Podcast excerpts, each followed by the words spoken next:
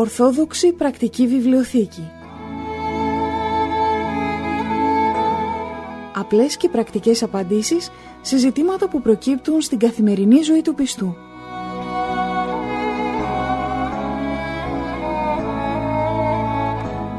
Στις απορίες μας απαντά ο Αρχιμανδρίτης Πατήρ Νικάνωρ Παπανικολάου, καθηγούμενος της Ιεράς Μονής Αγίας Τριάδος Παρμού Ολύμπου.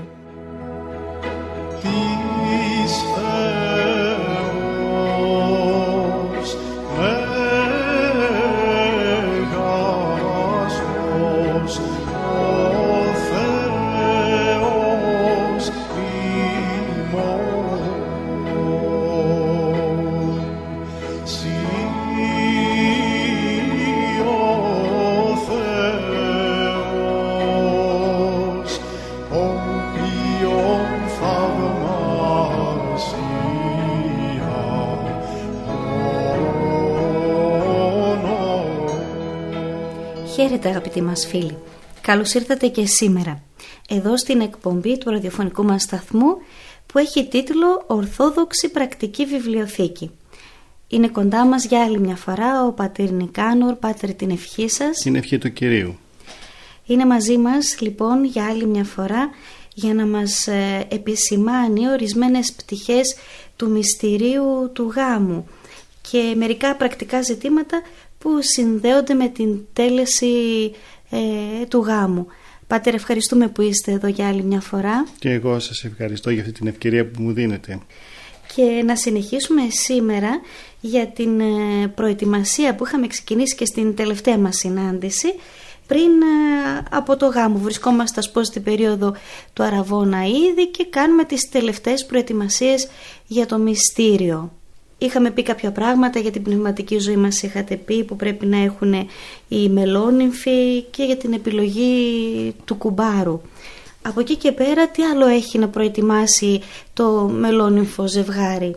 Αδελφοί αγγελικοί, εμείς οι ιερείς και γενικότερα εμείς οι άνθρωποι της Εκκλησίας συνήθως υπερτονίζουμε τα πνευματικά, την πνευματική προετοιμασία για κάθε γεγονός.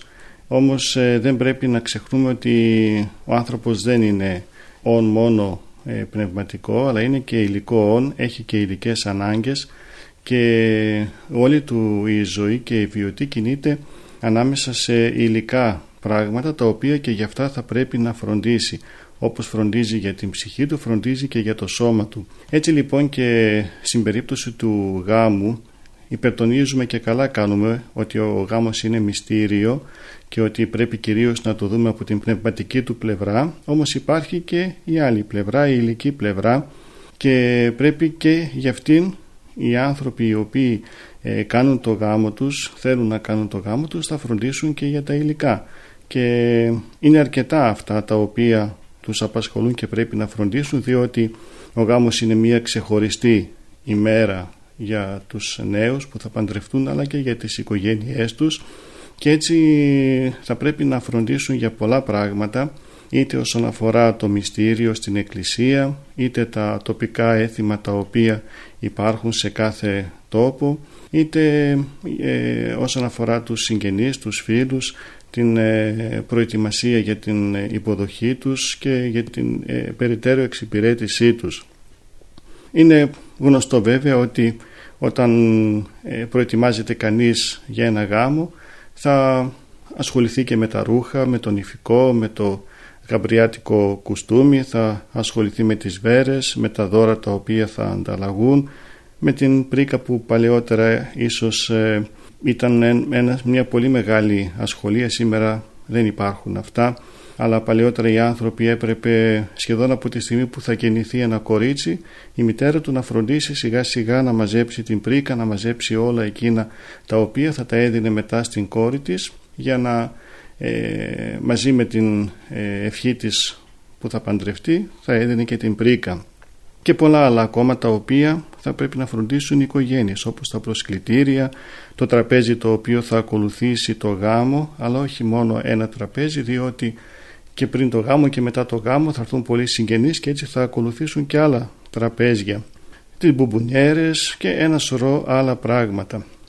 Όλα αυτά για τα οποία φροντίζουν οι πάτερ είναι πολύ όμορφα από τη μια, έχουν πολύ άγχος για να τα προλάβουν όλα και να τα ετοιμάσουν σωστά, μην ξεχάσουν κανέναν, όμως μήπως πρέπει και εδώ κάτι να προσέξουμε, γιατί στις μέρες μας και αυτά τείνουν να γίνουν λίγο πιο κοσμικά, ξεχνάμε το μυστήριο.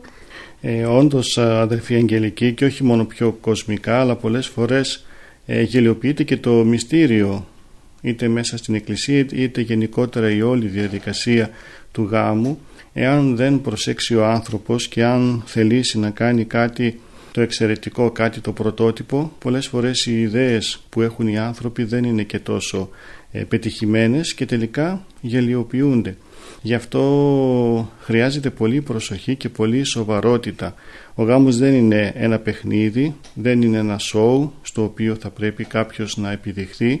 Είναι κάτι πολύ σοβαρό και κάτι το οποίο θα πρέπει να αποτυπωθεί στις καρδιές των νέων συζύγων και να μείνει ανεξίτηλο μέσα στην καρδιά τους ως μια πολύ χαρούμενη διαδικασία και κυρίως ως μια πολύ χαρούμενη και ευτυχισμένη μέρα, η μέρα εκείνης κατά την οποία θα μπουν μέσα στην εκκλησία και θα τους δώσει η εκκλησία την ευχή της για να παντρευτούν. Αυτό όμως το οποίο, όπως είπαμε, βλέπουμε πολλές φορές είτε στα ρούχα, είτε στις προσκλήσεις, είτε στα δώρα, βλέπουμε πράγματα τα οποία όχι μόνο μας ξενίζουν, αλλά πολλές φορές για τα ρούχα, ας πούμε, που αναφερθήκαμε, υπάρχουν προκλητικά νηφικά και τα ρούχα που θα φορέσουν οι συγγενείς που θα πάνε στο γάμο, και αυτά δεν είναι σεμνά, μπαίνουν μέσα στην εκκλησία και βλέπουμε ότι δεν καταλαβαίνουν που μπαίνουν και τι κάνουν. Επίσης, όσον αφορά τα προσκλητήρια, θέλει κάποιος να γράψει ένα κείμενο πρωτότυπο και αντί να γράψει κάτι όμορφο και σοβαρό, γράφουν στα προσκλητήρια διάφορα πράγματα τα οποία, διαβάζοντάς τα κανείς, καταλαβαίνει ότι οι άνθρωποι δεν έχουν καμία σχέση με το Θεό, με το μυστήριο, με αυτά όλα που γίνονται, και βλέπουν το γάμο σαν κάτι φολκλωρικό και σαν ένα μέσο για να φανούν και να δειχθούν ότι αυτοί είναι οι έξυπνοι και οι καλοί και αυτοί οι οποίοι κάτι καινούριο και διαφορετικό σκέφτηκαν. Κάνουν τη διαφορά από τους άλλους, ας πούμε, όπως λέμε. Ναι, αλλά για να κάνεις τη διαφορά πρέπει και έξυπνος να είσαι, αλλά και να είσαι και σοβαρός. Να κάνεις τη διαφορά με κάτι όμορφο, με κάτι καλό. Δεν αντιλέγει κανείς σε αυτό, αλλά αν δεν έχεις τέτοια χαρίσματα, καλύτερα μείνε σε αυτό το οποίο είναι κλασικό και το οποίο κανείς δεν θα γελάσει μαζί σου, δεν θα σε παρεξηγήσει. Ίσα ίσα, όταν τα πράγματα είναι σοβαρά, όμορφα και απλά, όλοι συγχαίρουν τελικά αυτούς οι οποίοι είναι διοργανωτές τέτοιων μεγάλων γεγονότων στη ζωή. Πάτερ, έχετε πει και άλλες φορές ότι στο γάμο συμμετέχουν και οι συγγενείς και άλλοι έτσι γύρω αγαπητοί, ας πω, άνθρωποι. Είναι όμορφο να καλούμε όλους όσους αγαπάμε και μας αγαπούν στο γάμο. Μήπως όμως καμιά φορά έτσι δυσκολεύουμε και εμάς τους ίδιους, δυσκολεύεται, ας πω, το ζευγάρι, γιατί καμιά φορά βλέπουν για να προσκαλέσουν κάποιους αν τους προσκάλεσαν και οι ίδιοι, αν είχαν πάει στους γάμους των παιδιών τους. Έχουμε και τέτοια έτσι θέματα. Ναι, ένα άλλο μεγάλο θέμα είναι τα προσκλητήρια, όπως πολύ σωστά ανέφερες, αδελφή Αγγελική. Τα προσκλητήρια τα οποία είναι ένας μπελάς πολλές φορές για αυτούς οι οποίοι τα συντάσσουν τις καταστάσεις αυτές σύμφωνα με τις οποίες θα σταλούν και τα προσκλητήρια, και μάλιστα συνήθως είναι και δύο κατηγοριών, άλλα προσκλητήρια απλά και άλλα προσκλητήρια αυτά τα οποία καλούν και στο τραπέζι του γάμου. Εδώ θα πρέπει να τονίσουμε ότι όταν κάποιος θα καθίσει, μια οικογένεια θα καθίσει να συντάξει αυτόν τον κατάλογο, θα πρέπει να έχει στο νου της η οικογένεια ότι θα διώξει μακριά εμπάθειες, κακίες, ζήλιες και θα καλέσει αυτούς που πρέπει να καλέσει, γιατί δεν λείπουν οι περιπτώσεις αυτές κατά τις οποίες λένε οι άνθρωποι, αυτόν δεν θα τον καλέσω γιατί και αυτός δεν με κάλεσε στο γάμα του, εκείνον δεν θα τον καλέσω γιατί δεν με καλομιλάει, τον άλλον δεν θα τον καλέσω στο τραπέζι επειδή έγινε το τάδε γεγονός και πολλά και διάφορα, τα οποία δείχνουν εμπάθεια και τα οποία συνεχίζουν να δίνουν τροφή σε αυτές τις εμπάθειες και να διαιωνίζονται, αντί να είναι μια ευκαιρία όλα αυτά να εξομαλυνθούν με ένα γάμο και να πει ο άλλος «Α, μπράβο, ενώ εγώ του έκανα εκείνο, αυτός με κάλεσε στο γάμο του, άρα με αγαπάει, άρα δεν πρέπει και εγώ να τον κρατάω κακία».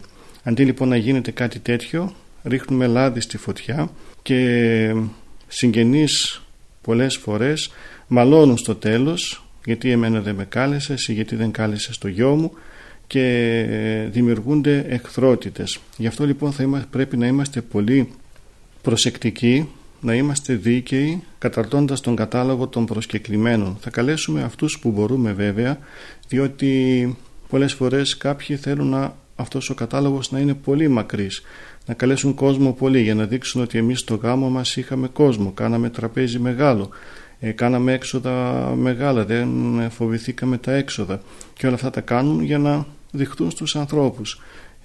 Δεν χρειάζονται τέτοια πράγματα, δεν χρειάζονται υπερβολές.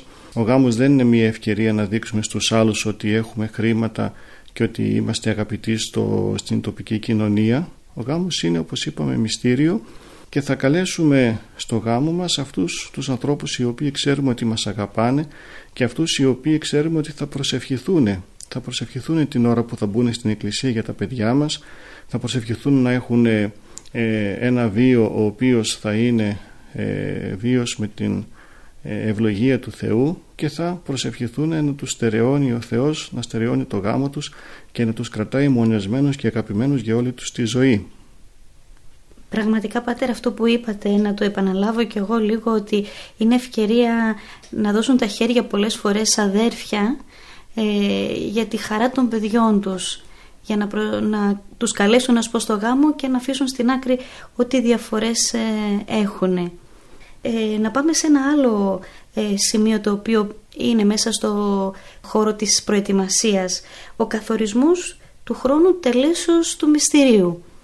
Ναι, και αυτό είναι κάτι το οποίο μπορεί να μην φαίνεται σημαντικό, η ημερομηνία τελέσεως, αλλά όμως επειδή πολλές φορές έχει οριστεί κάποια ημερομηνία η οποία στην πορεία φαίνεται ότι ήταν τελείως άκυρη και αναγκάζονται οι άνθρωποι οι οποίοι όρισαν την ημερομηνία και εκτύπωσαν τα προσκλητήρια να τα αλλάξουν όλα, γι' αυτό και πρέπει πάρα πολύ κάποιος να σκεφτεί ποια ημερομηνία θα τελέσει το γάμο του. Και αυτό γιατί? Διότι υπάρχουν αρκετοί περιορισμοί. Όπως αναφέρουμε σε άλλη εκπομπή, ένας περιορισμός είναι εάν είναι περίοδος νηστείας. Σε περίοδο νηστείας γνωρίζουμε ότι απαγορεύεται να τελεστεί γάμος. Αν δηλαδή κάποιος ορίσει να γίνει ο γάμος του μέσα στο 15 Αύγουστο, για παράδειγμα, και πάει στην Μητρόπολη, πάει στον ιερέα της ενορίας του και πει ότι εγώ, Πάτερ, τύπωσα το προσκλητήριο και θα γίνει ο γάμος μου, ξέρω εγώ, 5, 8, 10 Αυγούστου, θα του πει ο ιερέας ότι απαγορεύεται να τελεστεί γάμος εκεί μέσα στο 15 Αύγουστο, και τότε δημιουργούνται πολλά προβλήματα, γιατί με το δίκιο του ο άνθρωπος θα πει εγώ κάλεσα κόσμο, τύπωσα τα προσκλητήρια, κάλεσα τους ανθρώπους από το εξωτερικό, έχουν κόψει τα εισιτήρια για να έρθουν, αλλά πάλι έχει άδικο στο ότι δεν συνεννοήθηκε από πριν με τον ιερέα. Να πει στον ιερέα της ενορίας, Πάτερ, μπορεί να γίνει ο γάμος την τάδε ημερομηνία. Μήπως έχεις κάποιον άλλο γάμο κλεισμένο εκείνη την ημέρα, κάποια βάπτιση εκείνη την ώρα. Γι' αυτό είναι πολύ συνετό όταν οι άνθρωποι μεταξύ τους συνεννοούνται για την ημερομηνία και την ώρα τελέσεως του γάμου, αμέσως να το αναφέρουν στον ιερέα, να δουν μήπως υπάρχει κάποιο κόλλημα, και εάν δεν υπάρχει βέβαια, να γίνει την ημερομηνία που θα ήθελαν. Να μας πείτε λίγο, Πάτερ, και τι χαρτιά χρειάζονται να γνωρίζουν οι νέοι, που πρέπει να πάνε για να βγάλουν έτσι τις άδειες γάμου, όπως λέμε.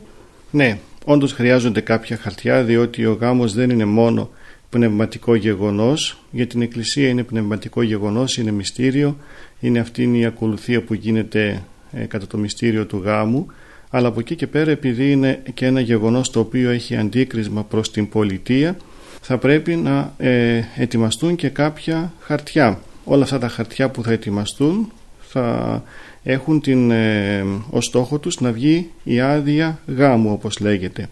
Την άδεια γάμου την βγάζει η οικία Μητρόπολη και για να βγει αυτήν η άδεια γάμου θα πρέπει οι δύο οικογένειες, τα δύο παιδιά που πρόκειται να παντρευτούν, να ετοιμάσουν κάποια χαρτιά. Τα χαρτιά αυτά τους τα λέει ο ιερέας της ενορίας, τους λέει ποια χαρτιά πρέπει να ετοιμάσουν, ποια απαιτούνται σύμφωνα με τους εκάστοτε ισχύοντες νόμους του κράτους, αλλά και τη σειρά που τηρεί κάθε Μητρόπολη. Συνήθως χρειάζεται κάποιο απόκομμα δημοσίευσης σε εφημερίδα, χρειάζεται παράβολο, χρειάζεται το πιστοποιητικό αγαμίας και ασχέτου συγγενείας για τον καθένα από τους μερονύμφους, το οποίο εκδίδεται από τον εφημέριο παρουσία δύο μαρτύρων, και οποιαδήποτε άλλα χαρτιά θα ζητήσει ο εφημέριος από τους μελονύμφους θα πρέπει αυτοί εγκαίρως να τα ετοιμάσουν και να τα πάνε στη Μητρόπολη για να εκδοθεί η άδεια γάμου. Και λέω εγκαίρως διότι υπάρχει περίπτωση να υπάρχει κάποιο κόλλημα γάμου και οι άνθρωποι να ετοιμαστούν, να ετοιμάζονται για το γάμο τους, να βγάζουν προσκλητήρια και να στέλνουν προσκλήσεις και στην πορεία να καταλάβουν ότι ο γάμος για κάποιο λόγο δεν μπορεί να τελεστεί. Και αυτό θα είναι ό,τι πιο τραγικό. Γι' αυτό έγκαιρα πρέπει να αρχίσουν να ετοιμάζονται για τα χαρτιά τα οποία χρειάζονται, να δουν αν όντως μπορούν να τα συμπληρώσουν όλα αυτά τα χαρτιά και αν όντως μπορούν να προχωρήσουν μετά και στην έκδοση της αδείας γάμου. Μπορούμε να πούμε εδώ και μια ιδιαίτερη περίπτωση όταν κάποιος ορθόδοξος χριστιανός θέλει να κάνει μεικτό γάμο, δηλαδή να παντρευτεί με κάποιον ετερόδοξο, που όπως είπαμε σε άλλη εκπομπή μας δίνεται αυτήν η κατοικονομία, αυτή η δυνατότητα, με ετερόδοξο ο οποίος έχει βάπτισμα στο όνομα της Αγίας Τριάδος, και χρειάζονται και κάποια επιπλέον χαρτιά, όπως αυτό το πιστοποιητικό του βαπτίσματος που θα εκδοθεί από το ναό που τελέστηκε το βάπτισμα, αυτό που λέμε στο όνομα της Αγίας Τριάδος, από την ετερόδοξη Εκκλησία. Χρειάζεται το πιστοποιητικό αγαμίας, το οποίο και αυτό θα εκδοθεί από εκείνη την ενορία, την ετερόδοξη, όπως και μία υπεύθυνη δήλωση ότι συμφωνεί το ετερόδοξο μέρος να βαπτιστούν τα τέκνα σύμφωνα με το ορθόδοξο χριστιανικό δόγμα. Αυτό είναι κάτι πολύ σοβαρό και πρέπει να ληφθεί υπόψη των ανθρώπων οι οποίοι θέλουν να κάνουν τέτοιο μεικτό γάμο, διότι η Ορθόδοξη Εκκλησία επιτρέπει να γίνει μεικτός γάμος, αλλά μόνο με αυτήν την προϋπόθεση ότι συμφωνεί το ετερόδοξο μέλος να βαπτιστούν τα παιδιά σύμφωνα με το ορθόδοξο δόγμα, να γίνουν δηλαδή ορθόδοξοι χριστιανοί τα παιδιά. Μόνο αν υπάρχει αυτή η υπεύθυνη δήλωση, τότε και μόνο επιτρέπεται να γίνει ο γάμος, να γίνει αυτός ο μεικτός γάμος. Μάλιστα. Και όσον αφορά, Πάτερ, κάποια έθιμα που κατά τόπους υπάρχουν, είναι άσχημο έτσι να τα χρησιμοποιούμε, να γίνονται πριν από το γάμο? Άσχημα δεν είναι όλα τα έθιμα, ούτε και όλα είναι όμορφα. Δηλαδή υπάρχουν έθιμα τα οποία, όπως είπαμε και σε άλλη εκπομπή, έχουν ρίζες τους. Οι ρίζες τους είναι ειδωλολατρικές, έχουν ρίζες οι οποίες είναι μακριά από την πίστη την ορθόδοξη και οδηγούν τους ανθρώπους σε προλήψεις και σε δυσιδαιμονίες και σε άλλα πιστεύω από αυτά που πιστεύει η Εκκλησία μας, και γι' αυτό αυτά τα έθιμα θα πρέπει σιγά σιγά να εξαλειφθούν και να μην υπάρχουν στην όλη διαδικασία του γάμου. Εννοώ όχι του γάμου μέσα στην Εκκλησία, αλλά όλα αυτά τα οποία προηγούνται ή έπονται του μυστηρίου. Υπάρχουν όμως και όμορφα έθιμα, σίγουρα, καθαρά παραδοσιακά, ελληνορθόδοξα, τα οποία καλά είναι να τηρούνται αυτά τα έθιμα, διότι δίνουν ένα διαφορετικό χρώμα στην όλη διαδικασία του γάμου. Χαίρονται οι άνθρωποι με αυτά όλα, αλλήμωνα αν ήταν ο γάμος κάτι πολύ ξερό, κάτι το οποίο απλώς θα πήγαιναν οι άνθρωποι στην εκκλησία, θα παντρευόταν και θα έφευγαν και θα έλεγαν εντάξει από σήμερα είμαστε παντρεμένοι, θα ήταν κάτι το τελείως ανούσιο. Όχι, όλα χρειάζονται να έχουν μια περιβολή ευχάριστη, όμορφη, χαρούμενη, και αυτήν όλη η περιβολή θα τονίσει και πρέπει να τονίσει τον πυρήνα του γάμου, ο οποίος είναι το μυστήριο, αυτό που γίνεται στην Εκκλησία. Αν όλα αυτά τα έθιμα όντως αυτό κάνουν, δηλαδή υπερτονίζουν το μυστήριο του γάμου, τότε καλώς γίνονται και μακάρι να να συνεχίζονται να γίνονται στους αιώνες. Ευχαριστούμε πολύ, Πάτερ, και για τη σημερινή εκπομπή, έτσι που με αίσθημα ευθύνης μας λέτε όλα αυτά, βοηθητικά για τους μελώνυμφους αλλά και για τους γονείς τους, που βοηθούν πάρα πολλές φορές στην προετοιμασία του γάμου. Θα κλείσουμε εδώ την εκπομπή μας, θα συνεχίσουμε όμως, γιατί έχουμε ακόμα πολλά να πούμε στην επόμενη συνάντησή μας. Την ευχή σας να έχουμε. Την ευχή του Κυρίου. Αγαπητοί μας φίλοι, θα τα ξαναπούμε στην επόμενη συνάντησή μας. Μέχρι τότε, να είστε καλά. Χαίρετε.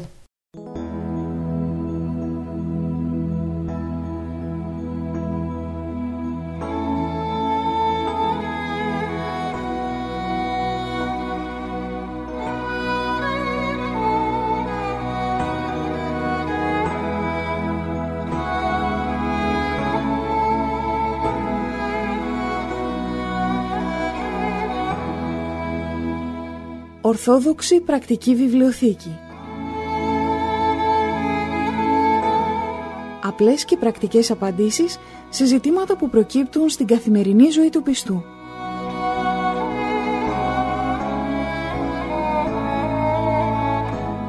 Στις απορίες μας απαντά ο Αρχιμανδρίτης Πατήρ Νικάνωρ Παπανικολάου, καθηγούμενος της Ιεράς Μονής Αγίας Τριάδος Παρμού Ολύμπου.